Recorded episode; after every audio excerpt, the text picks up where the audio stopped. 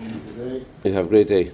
All right, so we began asking a couple of questions about the uh, pasuk that this mimer is based on. It says on the third month since the Jewish people left Egypt, on that day they came to Mount Sinai, and we wanted to understand why um, the Torah calls it that day when we know it's referring to Rosh Chodesh Sivan. Why does the Torah specifically call it that day? And why does the Torah say they came from Rafidim, the next pasuk? We know they came from Rafidim. Why does the Torah repeat that again? And uh, why does the Torah um, first tell us it was the third month? Usually the Torah says the day of the month, then say, and then it says the month. So we didn't answer these questions. We just said that the Torah is highlighting these specific details, the third month, that day, coming from Rafidim, because those points are relevant to the giving of the Torah. And then we tried to discuss whatever hap- what, what even happened when, Hashem gave us the Torah.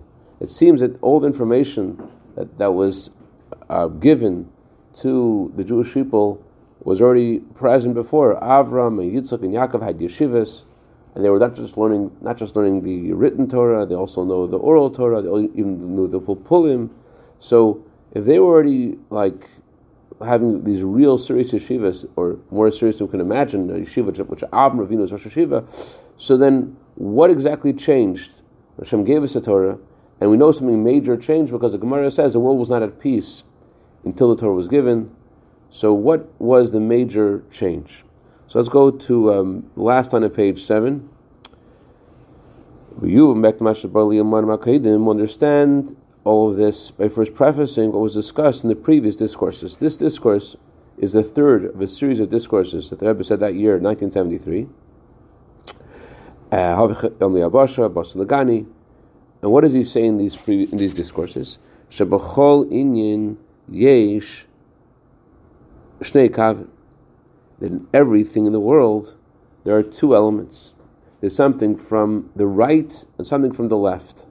The right means the attribute of Hashem's kindness, and the left means the attribute of Hashem's restraint, gvura, judgment. In every in every madrega, in every level, there's an element of both.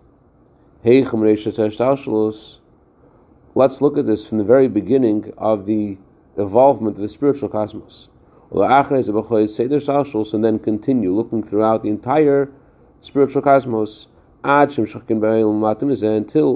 it reaches it reached this world.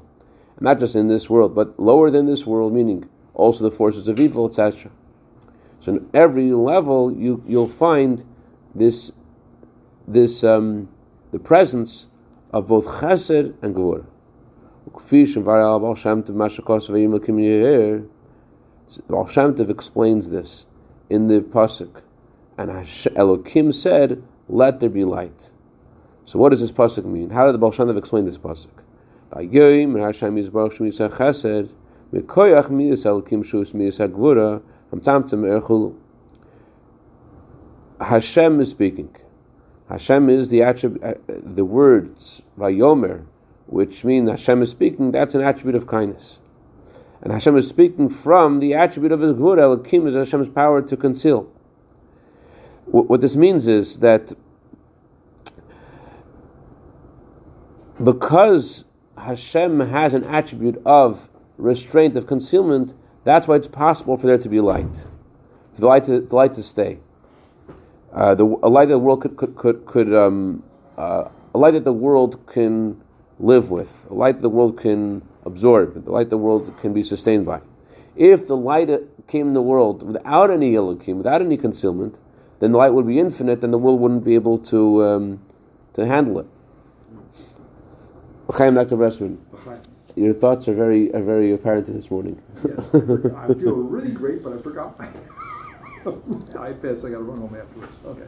All right, so, um, so, so, so Baal Shem Tov says that because of Hashem's kindness, Mayomer, that's why he used Elokim to give us light. Because if Hashem would just give us the light without any Elokim, without any concealment, the world will not be able to contain it. We need to have Elokim to have light. So even in the creation of light, which is, about, uh, which is seemingly about revelation, there has to be has to be also gvura.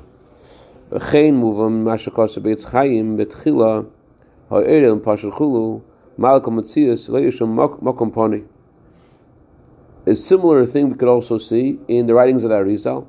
The Arizal says originally, before the first Tzimtzum, Hashem's light filled all of existence, and there was no room, there was no empty space.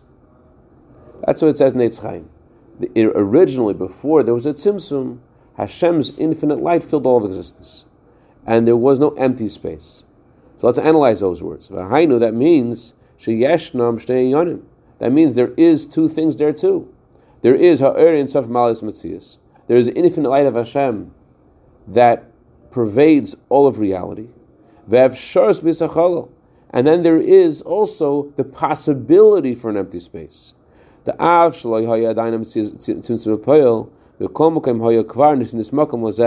Although there was no actual tzimtzum, there was a possibility for a tzimtzum.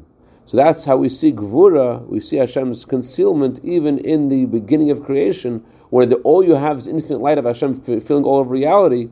But the very fact that Arizal says that there was no void, that itself tells you that there was a possibility of a void. And therefore, that's already considered an element of, um, of of Gvura.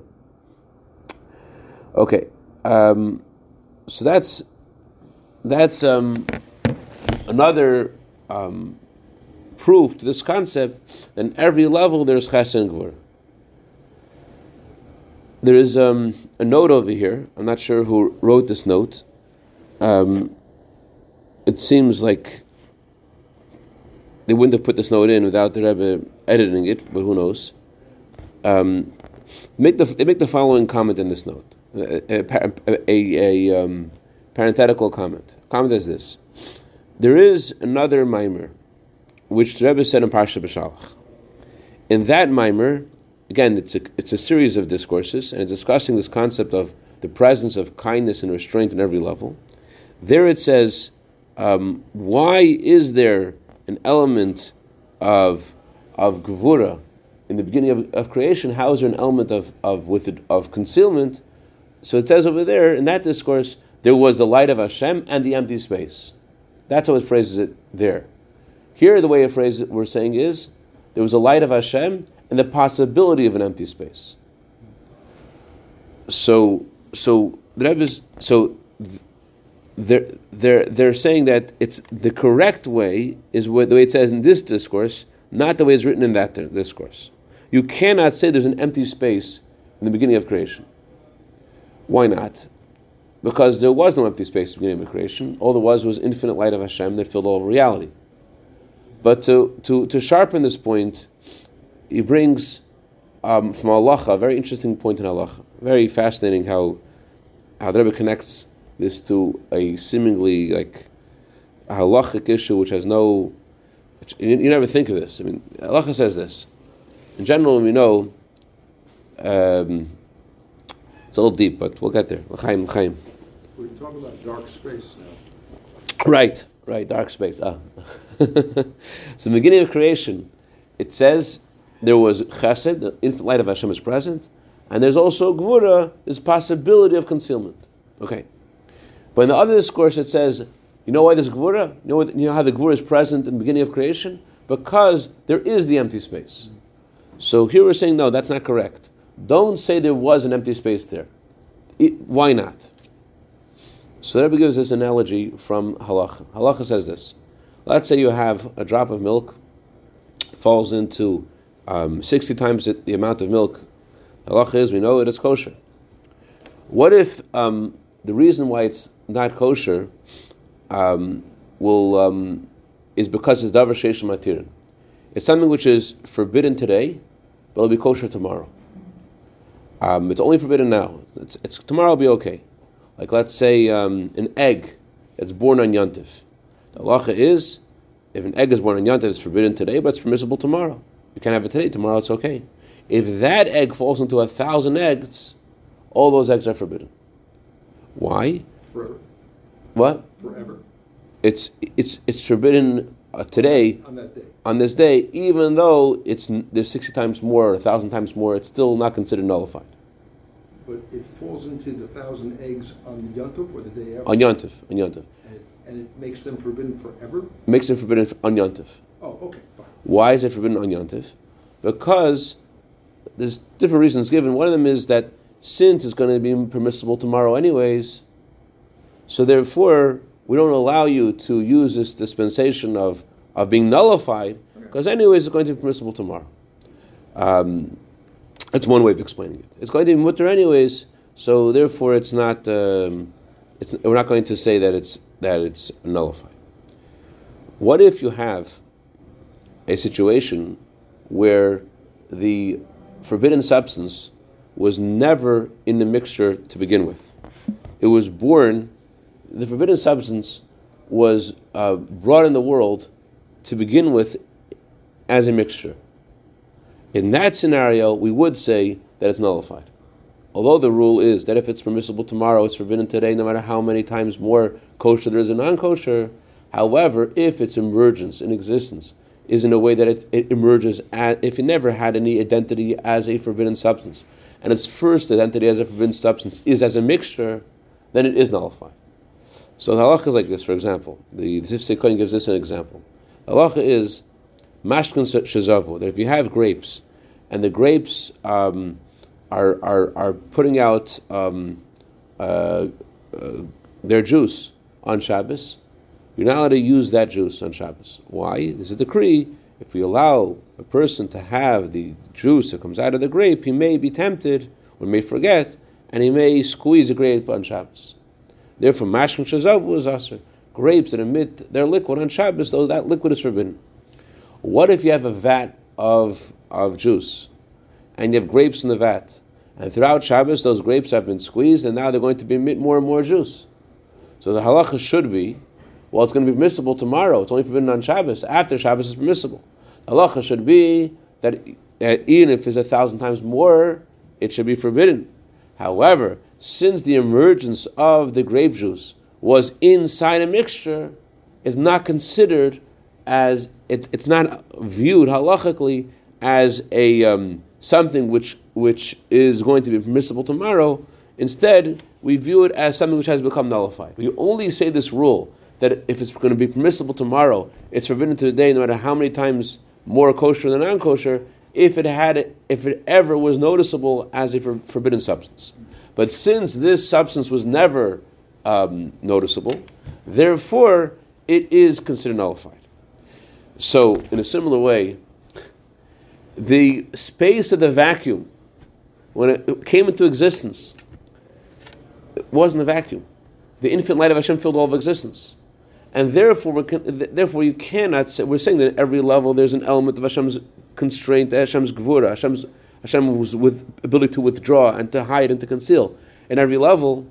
So, so don't say that in the beginning of existence, that when the Arizal says the infinite light of Hashem filled the vacuum, don't call the vacuum the element of gvura. Why not? Because the vacuum's the vacuum's original existence is in a way that there is no vacuum. How is the vacuum brought into existence? The infinite light of Hashem fills the vacuum, so it never was a vacuum. Therefore, that's not the gvura. The gvura is only the possibility for it to become a vacuum. But there's no gvura now in the fact that it, this will later become the vacuum. Once the light is, is withdrawn, this is a space of the vacuum. Fine. But don't say that right now it's called gvura because because it is the eventual vacuum. Because its eventuality as, as a vacuum doesn't classify its existence now, just like the, the grape juice is not classified as something which is forbidden because it, it emerges into the world as, as, as a mixture. So too, the way the vacuum was created, it wasn't as a vacuum. It was as a, uh, it was a, it, it, all that the vacuum was was not was a place where the Abish's light filled. The Abish's light filled all of existence. That's want to mention parenthetically that according to Chassidus, there is no vacuum ever, because the, the, the tzimtzum isn't meant to be taken literally that Hashem withdrew His light. Rather, all it means is Hashem concealed His light. But the infinite light of Hashem still fill, fills what we're calling the vacuum, because there can't be a vacuum. As the Zohar says, there's no place void of him. Whereas the Torah says, you should know, you set to your heart, and the heavens above and the earth below, nothing besides him. So there cannot be a vacuum. But um, but our point in this discourse is something else, and that is that don't classify the um, the space where the light of Hashem um, is not apparent. Don't don't classify it as a vacuum in the beginning when, when, the light of Hashem is still is still filling it, because it's not a vacuum yet. You could say there's gvura because there's a possibility for there to be a vacuum, but don't say there's there, there, that that space itself is called a vacuum. It's very um, very subtle, very like profound point over here. Um, note, right? That doesn't want us to, to make a mistake about this, about about and, and therefore this this halachic uh, reference and and to understand what, what reality is. Um, reminds me of Rabbi Hillel Paritcher, who was once in the mikveh, and Tzemach Tzedek sent him a message, and I'm sorry, it was, middle of davening. Middle of davening, and Tzemach sent him a message, you have a mistake in Hashem Echad. Your, your understanding of the oneness of Hashem is off. Like, start over. Erase.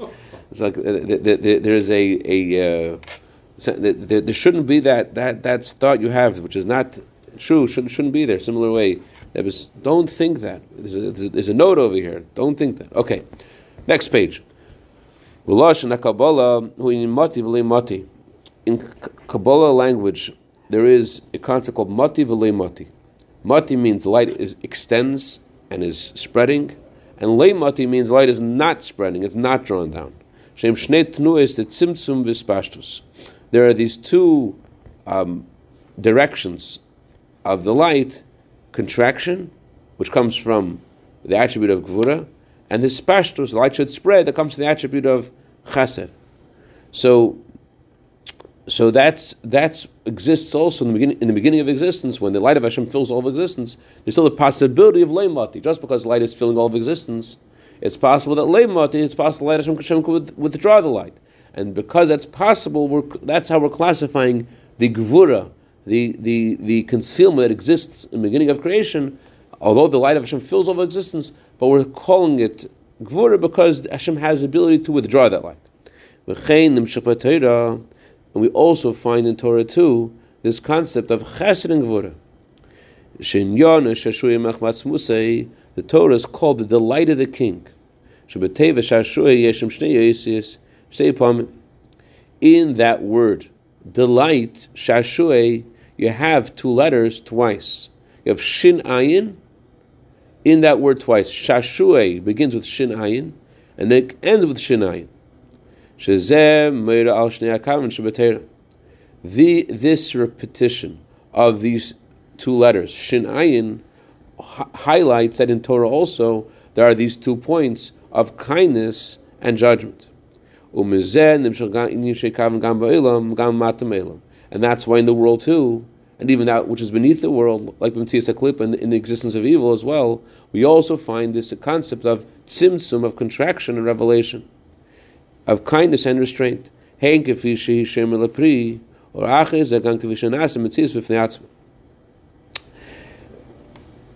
How do we see kindness in Klippa? So what is Klippa? Klippa means a, a peel, a shell. So that means that there is the way the klippa serves the fruit, the shell, the peel serves the fruit. And so too, a klippa is necessary for the sake of Kedusha. You can't have Kedusha, you can't have Hashem's intent in creation, Hashem's intent that never changes. Hashem's intent is always the same. He wants a home in the lowest realm. That's why all existence is here. That intent requires klippa. How could there be a home in the lowest realm without there being klippa? So klippa is like the peel for the fruit. You want the fruit, you want the home fresh on the lowest realm, you have to have the peel. Similar thing, by the way, the Baal says that um, in order to serve Hashem, you have to start off with klippa. Why? Because your evil inclination says to you, "Who are you? What are you? You're going to go serve Hashem." It's like uh, klippa would be like tznius clothing for righteous people. Sneeze clothing. You gotta have sneeze clothing. You can't just walk around. Right, right. So there is a a uh, necessity to say to yourself, "I can serve Hashem," and that is a klippa. That's a sense of self. It's a self-aggrandizement, and that's what's necessary to begin serving Hashem. You can't serve Hashem without that. I saw a line the other day. Um, I know who said it. In order to get a, ahead, you have to start. So, and how do you start? You have to start with klippa. So that's how klippa is the, the protection of the fruit. That's the element of kindness within klippa. Then there is la'achrezeh, a lower level of klippa. There's a way klippa is as a protection for the fruit. Then there is a way klippa is not a protection for the fruit, as it is intrinsically.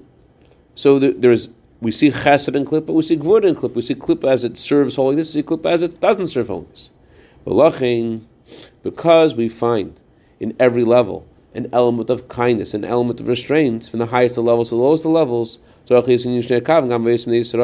that's why the Jewish people also have to have these two elements in their service of Hashem.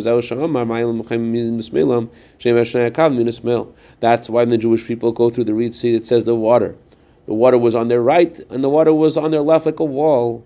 It means they have to serve Hashem in two areas, in the right and in the left. You can't just serve Hashem in one area, you have to have serve, serve Hashem in both. And because the Torah has both, and the world has both, and therefore the Jewish people, their service of Hashem must also incorporate both Chesed and Gvura. Next, next uh, paragraph is Dalit. And this will give us an answer to what we were asking about yesterday. What was achieved by the giving of the Torah? We have our forefathers knew the Torah before. So, based upon this this discussion about these two um, these two levels, these two elements that exist in every, level of creation, chesed and the opposite, um, we can now can understand what the giving the Torah achieved. What the giving the Torah achieved, the giving the Torah caused the convergence of both of these elements, the element of kindness and the element of judgment. This is through the third element, which is above the other two, which includes them both.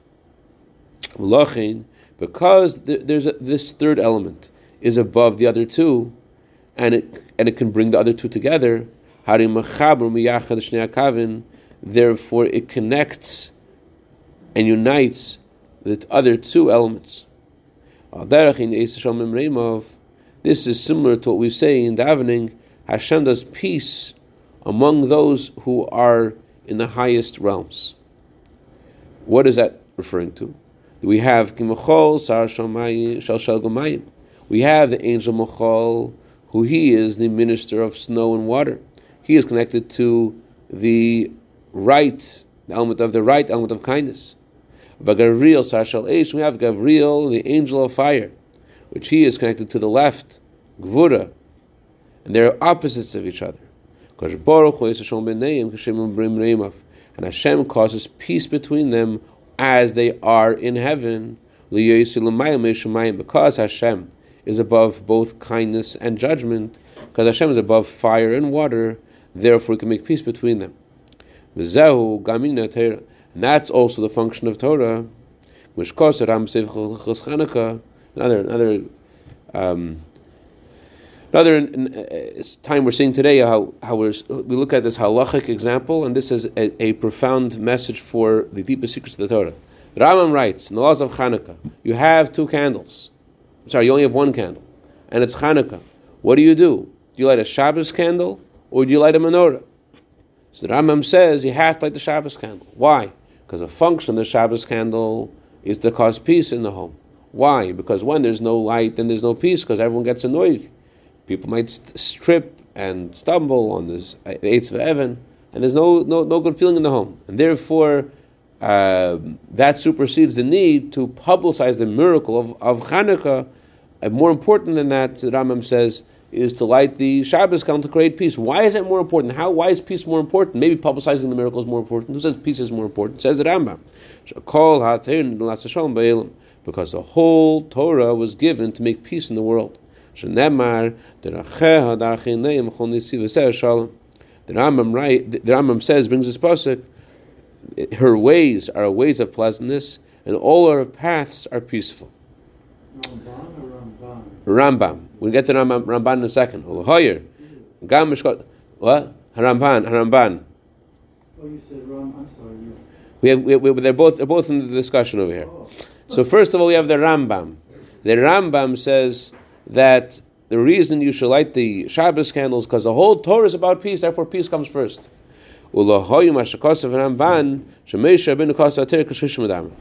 Nachmanides writes that the Torah is written by Moshe Rabbeinu as a um, as a narrator, meaning although Moshe Rabbeinu is writing the Torah, he doesn't say Hashem spoke to me. He says Hashem spoke to Moshe. He writes like like in third person. Shazuya b'chin shamayim. So Nachmanides is saying that Hashem wrote the Torah in the third person is similar to what we're saying over here that the whole Torah is about the number three. Before the giving of the Torah, we have these two areas, Chesed and Gvura, in every level. And we have these two elements in Torah as well. But we have these two elements in the, two elements in the service of Hashem also. But what's unique about the giving of the Torah is that these two elements converge. And what caused them to converge? Something which is beyond them both.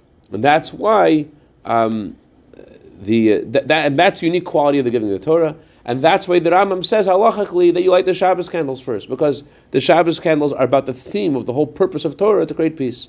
And that's why Nachmanides says the Torah is written by a third person. The idea of the third person means the Torah is about the third element, which is beyond Chesed and beyond Gvura, and causes Chesed and Gvura to connect. So, what exactly is this third element, and how does this third element uh, bring together the other two? Mr. We'll get to that tomorrow, but for today, just br- briefly, what we learned today is this. We learned that in every element of creation there are these two elements, and we even learned that in the beginning of creation, uh, although it seems all there is is one element, the infinite light of Hashem, but still there is the possibility of tzimtzum, and therefore, since there's a possibility of tzimtzum, therefore there is already um, gvura in the beginning of creation as well. And we also learned why the fact that the the, uh, the space where the tzimtzum would eventually affect is not considered gvura in the beginning of creation because right now its its its initial existence is a place where the infinite light of Hashem pervades all reality, much like the Gemara says about something which will eventually become permissible if it begins to exist. If its if its origin of existence is in the place of a mixture, it's not considered as a forbidden substance. So, uh, so there is these two elements of all of creation, and the Torah is about the fusion of them both, and that's why we have the Torah being written in the third person. That's why we have we have the Rambam saying the whole Torah is about peace. What's what's the idea of peace? Peace means the convergence of these two um, elements of Mechol and Gavriel, of fire and water, of Chesed and Gvura, and the Torah is all about the peace between them, but about something higher than Chesed, higher than Gvura, and bring them together. Mr. We'll see tomorrow what that's about. L'chaim. Any any questions?